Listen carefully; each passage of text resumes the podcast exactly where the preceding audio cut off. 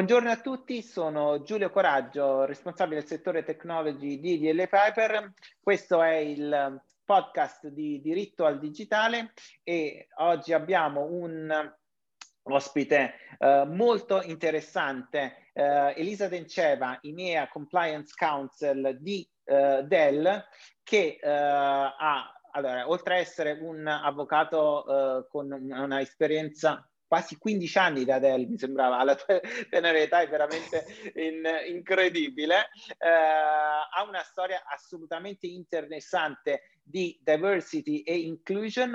Eh, Elisa, ho notato che sul tuo profilo Uh, LinkedIn ti uh, uh, definisci diversity advocate, quindi chi è meglio di te di per parlare di diversity and inclusion che è un problema, che è un problema, no, non vedo un problema, è un argomento caldissimo al momento eh, che eh, non soltanto nell'opinione pubblica, ma devo dire che anche i nostri clienti ci stanno chiedendo un uh, investimento sempre maggiore su un argomento caldissimo. In poche parole, ci puoi parlare della tua vita, potremmo scrivere un romanzo sulla tua vita. Magari. Però... allora, di come sei arrivata, dove sei arrivata e eventualmente anche delle difficoltà che hai dovuto affrontare nell'ottica della diversity. Grazie Giulio, piacere, piacere, di essere qui con te e parlare di diversity che è uno dei temi a me più cari, um, proprio perché come dici tu adesso è un tema caldo, ma secondo me bisogna tenere sempre a mente che noi siamo tutti diversi, ma nella nostra diversità uh, ci, ci, possiamo aiutare e possiamo um, fare del mondo un posto migliore, soprattutto in un momento come questo che tutti stiamo vivendo. La mia vita, un libro magari no, però diciamo è una storia um, un po' particolare perché io um, mi definisco sempre cittadina del mondo, ma sicuramente sono balcanica perché eh, sono nata in Bulgaria da una famiglia um, che eh, non è bulgara proprio non è, perché mio padre è metà greco e metà turco e durante diciamo, l'occupazione ottomana, eh, la sua famiglia si è trasferita in quello che adesso è la Bulgaria, mentre mia madre è metà bulgara e metà eh, proviene da questa popolazione che sono i Valacchi. Eh, conoscerai sicuramente Vlad Dracula, lui è il, il Valacco per eccellenza. Eh, l'esponente vampir- principale. l'esponente principale, sì. Quindi sono, sono molto diversi anche tra di loro, le loro famiglie a livello culturale. Quindi sin da piccola ho dovuto, eh, diciamo, vivere in, una, un, in, un, ambiente multiculturale perché da un lato ci sono le tradizioni, tradizioni appunto uh, valacche molto forti dei uh, miei nonni materni e mentre dall'altra c'è tutta la um, fierezza e anche scontro se vuoi tra greci e turchi dalla, um, da, da, dalla famiglia di mio padre, quindi sicuramente molto interessante. Poi ehm, crescendo mio padre era un professore universitario e per lavoro eh, durante il comunismo c'era, forse c'è ancora la Fulbright Program, ehm, lui eh, cambiava diciamo eh, luogo di lavoro, luogo di ricerca ogni due anni, quindi da, da quando avevo penso 4-5 anni fino ai 10-12 io ogni due anni ho cambiato eh, diciamo luogo dove, dove, vivevo. Sicuramente è stato un periodo al momento, eh, quando, quando, l'ho vissuto, estremamente difficile, perché ogni due anni io cambiavo vita totalmente, cambiavo amici e non parliamo di spostarsi dall'Italia alla Francia, ma magari dall'America al Giappone, piuttosto che dalla, dall'Italia alla all'Austria, eccetera. Quindi sono tutti paesi lontani tra di loro, con culture estremamente diverse. Poi io facevo delle scuole eh, comunque internazionali, ma è brutto quando tu sei bambino e non hai più amici, sei sempre il nuovo, sei sempre quello che certo. non conosce nessuno. Ed è stato un periodo molto difficile se ci penso adesso è stato anche molto utile perché mi ha insegnato a, ad, ad, adattarmi e a, a, fare amicizia in fretta e a avere amici in tutto il mondo, contatti in tutto il mondo, che è un po' strano, però è, è, così, è molto molto, poi anche tu hai una famiglia multinazionale, quindi sicuramente ehm, ti puoi ritrovare. Um, Questo è stato Forse per, me... chi as... per, chi ci ascolta, eh, enfatizziamo che l'italiano non è la tua prima lingua, quindi lo parli così bene che... No. Che... no, non è la mia prima lingua, infatti io sono trilingue anche per questo, perché quando ovviamente cominci a parlare lingue da piccolo, eh, ti sposti tanto, è molto più facile apprenderle. Però sì, non è, non è la mia prima lingua.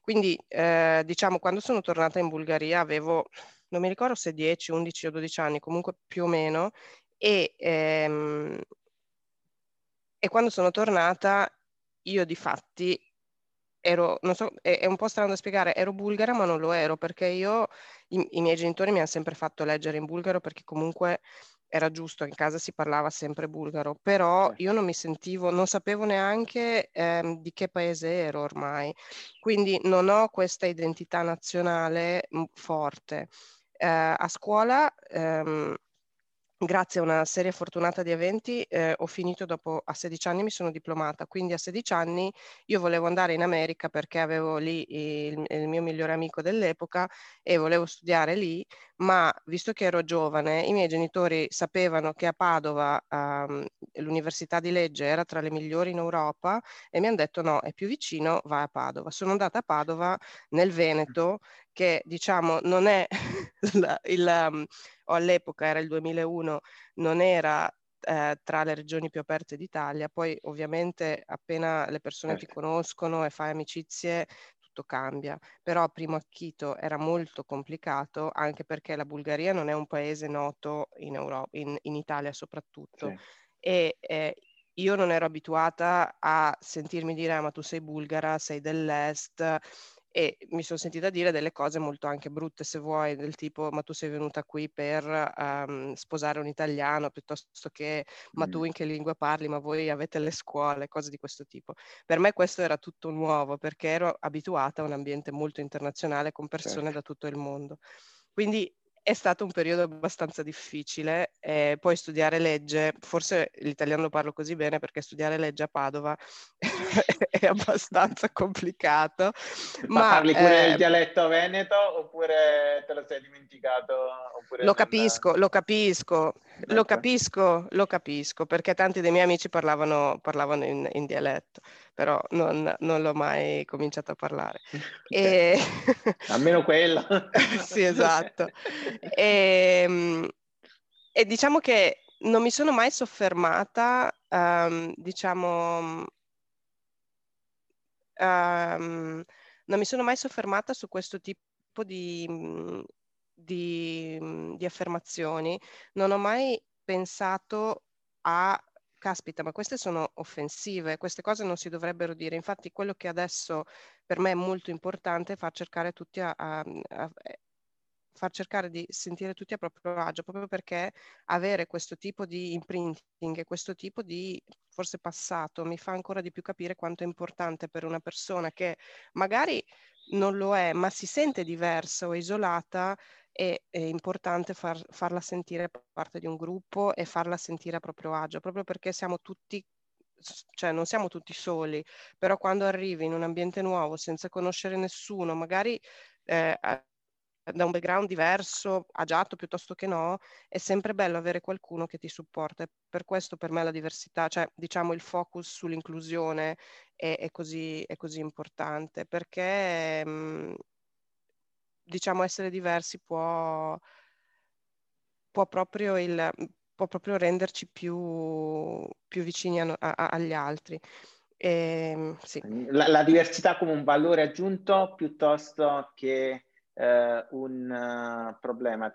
Dicevi che la, la, mia figlia, la, mia famiglia è internazionale perché eh, mia moglie è di origine cinese e canadese, i miei figli hanno uh, tre passaporti e uh, devo dire che forse nel 2001 la situazione era molto peggio, nel 2021 ti dico che ancora la diversità addirittura in un contesto uh, i bambini, i miei bambini uh-huh. sono, sono, piccoli, a volte non viene presa come un valore aggiunto, ma viene vista come un uh, problema. Ti considerano uh, il valore aggiunto perché parli perfettamente inglese, uh-huh. ma non riescono a apprezzare l'apertura mentale della diversità. Forse quella è un qualcosa che, su cui siamo ancora indietro Non so che ne pensi. Sì, sono, sono molto d'accordo ed è molto brutto sentirlo dire da, da, da, un padre che ha dei bambini piccoli perché eh, secondo me la scuola è il posto dove dobbiamo anche e, venire a contatto con il, il nuovo, il diverso e, e capire che poi tanto diverso non è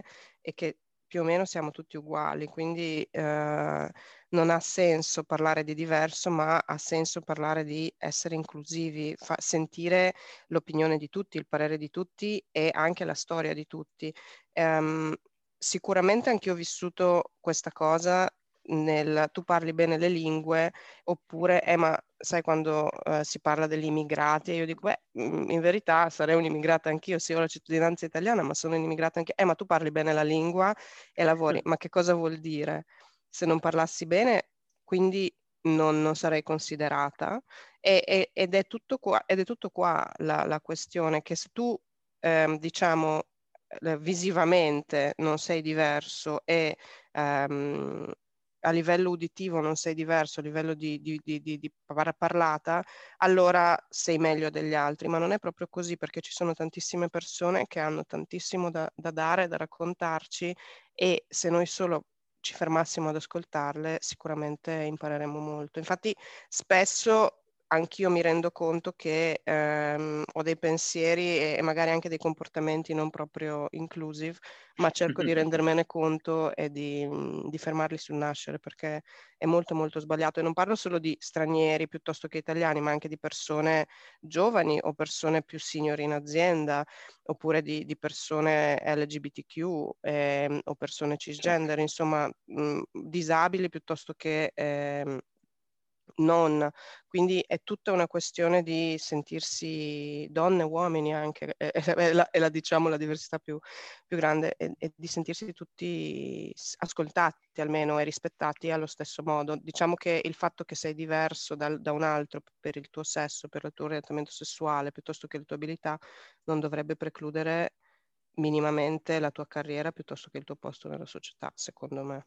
No, no, ass- assolutamente. ti devo, devo, riconoscere che eh, i clienti ce lo stanno chiedendo sempre di più. Il nostro studio da tempo ha una policy sulla diversity and inclusion, uh-huh. ma eh, ci è capitato sempre più spesso, direi di più nell'ultimo anno, che mh, per esempio in pitch il cliente ci chiede Uh, qualche dettaglio sulle competenze, ma loro si aspettano abbiamo, che noi abbiamo delle conoscenze sulla materia, ma proprio vogliono eh, comprendere eh, la nostra policy su diversity and inclusion e mi viene in mente un cliente che addirittura eh, prevede uno sconto sulle nostre fee, quindi noi ci andremmo a perdere qualora non fossimo in linea con i loro parametri di diversity e inclusion, quindi è un qualcosa assolutamente Caspita. rilevante.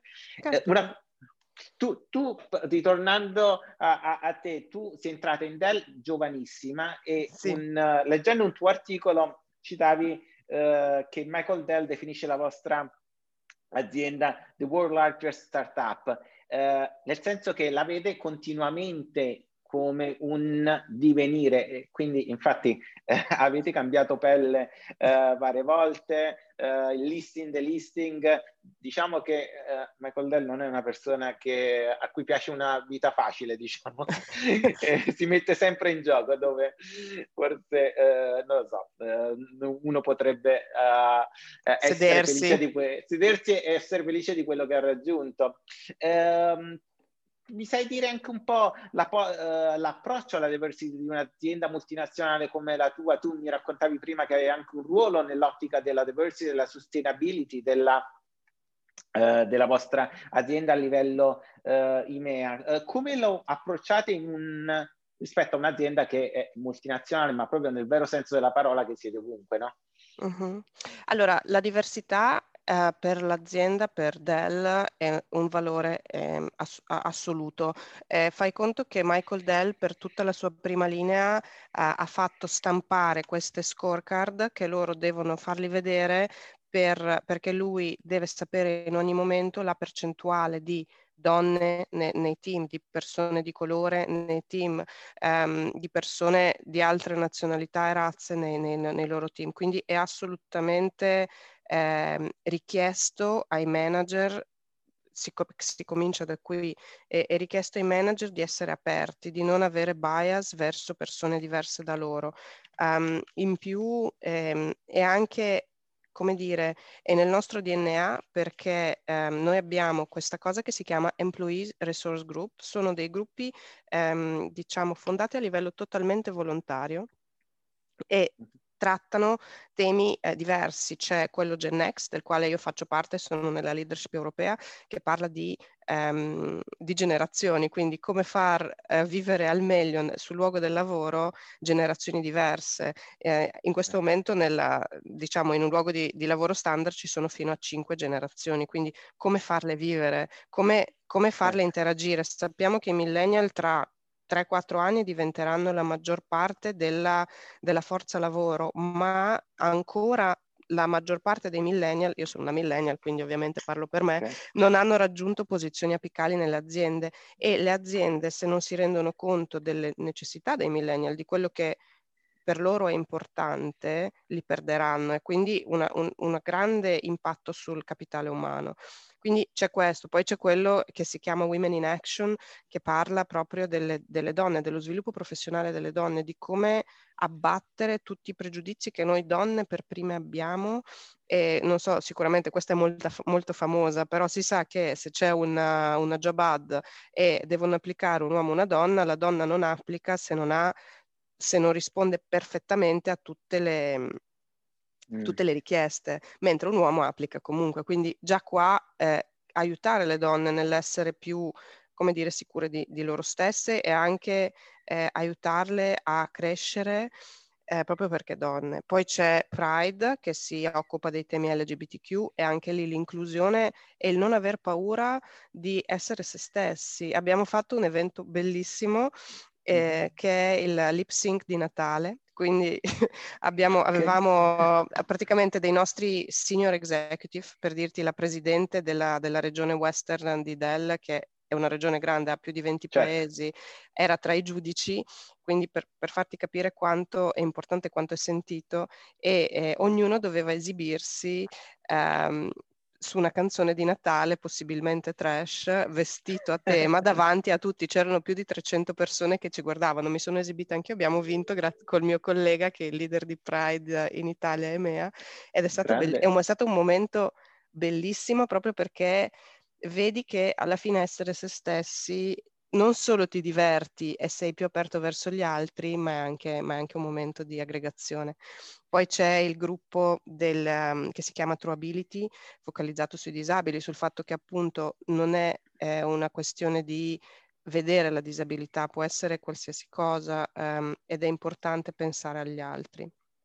Poi no, c'è il gruppo Planet e poi, eh, che appunto riguarda l'ambiente e anche il gruppo eh, Connexus per tutte le persone che lavorano da remoto e farle sentire parte, cioè Black Alliance, soprattutto adesso. Ecco, questa è una cosa molto interessante. Dell è stata, non so se sicuramente anche tante altre aziende l'hanno fatto, ma con Black Lives Matter, um, quello che è successo quest'anno in America, certo. Dell, uh, a partire da Michael Dell, dalla sua prima linea e da tutti quanti nei, nei, nel leadership team, c'è stato un forte, forte, una forte, forte spinta a pensare a quello che è successo. Abbiamo fatto delle degli incontri dove persone di colore in America ci raccontavano le loro esperienze che erano struggenti, um, ci, ci, facevano, ci aiutavano a capire quanto noi, quanti bias noi abbiamo anche senza rendercene conto e pensare al nostro privilegio.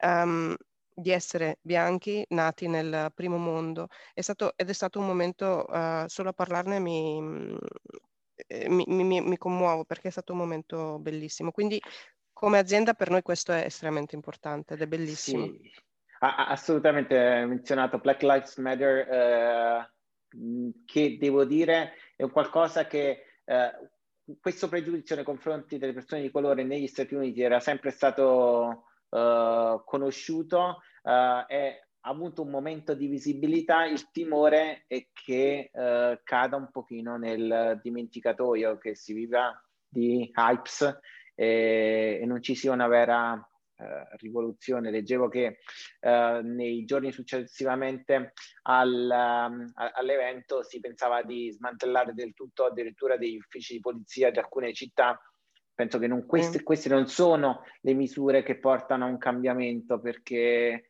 il, il problema non sta eh, nelle persone, bisogna cambiare la mentalità delle persone e far vedere che certi comportamenti eh, non sono più, uh, più accettabili.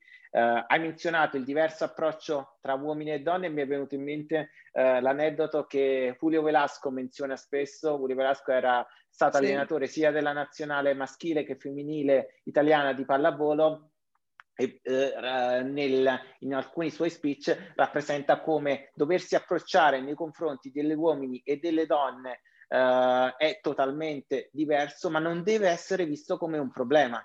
Perché, uh-huh. eh, per esempio, nel mio team ci sono eh, più donne che uomini e io so che eh, su certe cose il carattere di una donna, per esempio, le donne sono molto più precise eh, degli uomini. Quindi se io devo eh, essere assolutamente certo di una cosa, eh, devo dire che vado dalle persone di un sesso femminile, forse alcuni uomini certe volte sono leggermente più intuitivi su certe cose, ma ci compensiamo assolutamente e poi il modo di approcciarsi è parte, ci, ci fa diventare dei leader migliori, secondo me. Non lo vedo come un problema. Non lo so uh, se, se, sei d'accordo, però uh, mi sembra un problema da risolvere, un problema che ci rende migliori.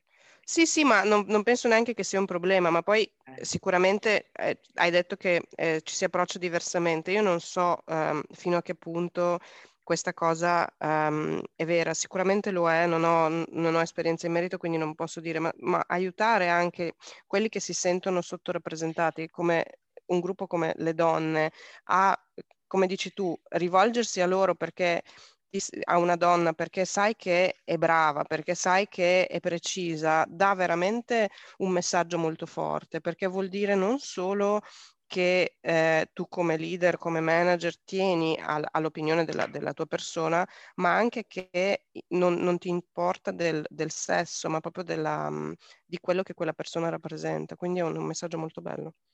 Assolutamente. Uh, forse uh, come ultima ritorna- domanda, sì. ritorniamo all'inizio. Uh, tu rappresentavi tuo, la tua situazione nel 2001 in sì. Veneto a Padova, che sì. mi rendo conto che era quella veramente, eh, immagino che tu hai via tanti aneddoti eh, sì, da raccontarci eventualmente. Eh, pensi che a vent'anni di distanza la situazione è migliorata, eh, purtroppo sentiamo ancora degli aneddoti che tra lo scherzoso e il tragico, direi più che scherzoso, ehm, ci fanno ricordare eh, che non siamo, l'Italia non è un paese con una mentalità eh, decisamente aperta, a, aperta al cambiamento, aperta ad accettare e a valorizzare chi, le persone diverse. Pensi che qualcosa si è fatto? Dobbiamo uh. fare ancora tanto? tricky. Lo so che è la domanda eh, difficile.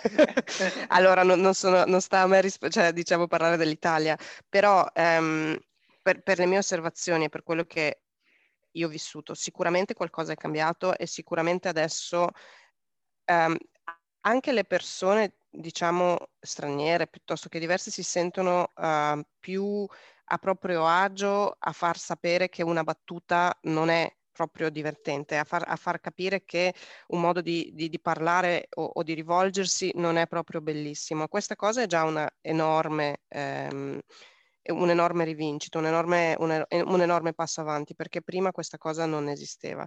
Sicuramente c'è molto da fare, ma c'è molto da fare dovunque, ma soprattutto non tanto nelle aziende, ma nel, come hai detto tu, forse nelle scuole, negli uffici pubblici, nella, proprio nel rivolgersi, recentemente sono stata nel comune di Milano e mi faceva quasi tenerezza la, la, la, la, messa comunale che mi doveva spiegare qualcosa e ha visto un cognome straniero e, e, enunciava le parole come se io non capissi niente. Ho detto guardi, non c'è problema, la capisco.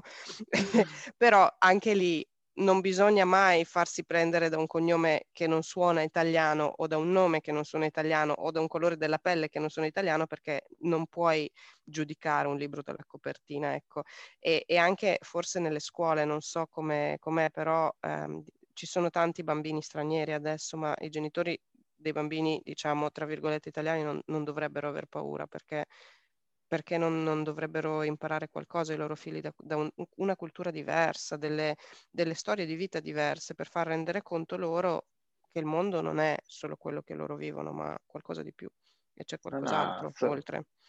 No, ass- assolutamente. Eh, per dirlo tutti, in tutta onestà, l'inclusione è un argomento che viene discusso tanto nelle scuole, bisogna passare da una argomentazione di, fatta- di facciata, diciamo, sì. a un concreto approccio eh, nella vita di tutti i giorni, quindi proprio come dicevi tu, dai commenti poco simpatici a, uh, a una mentalità che, si, che valorizzi eh, tutti, tutto quello che le diverse culture possono portare a un, eh, per avere un risultato migliore. Eh, Elisa, devo dire che questa chiacchierata è stata veramente molto interessante. Eh, devo dire che abbiamo lanciato questi podcast per eh, certamente per farci conoscere di più, ma io personalmente per conoscere di più persone molto interessanti, e tu lo sei decisamente, noi ci conosciamo Grazie. da tanti anni, eh, però eh, devo dire che questo argomento così in dettaglio non l'avevamo mai affrontato eh, insieme. Sì. Grazie ancora per il tuo tempo e alla Grazie prossima. A Grazie. Grazie a te Giulio, è stato molto bello, grazie.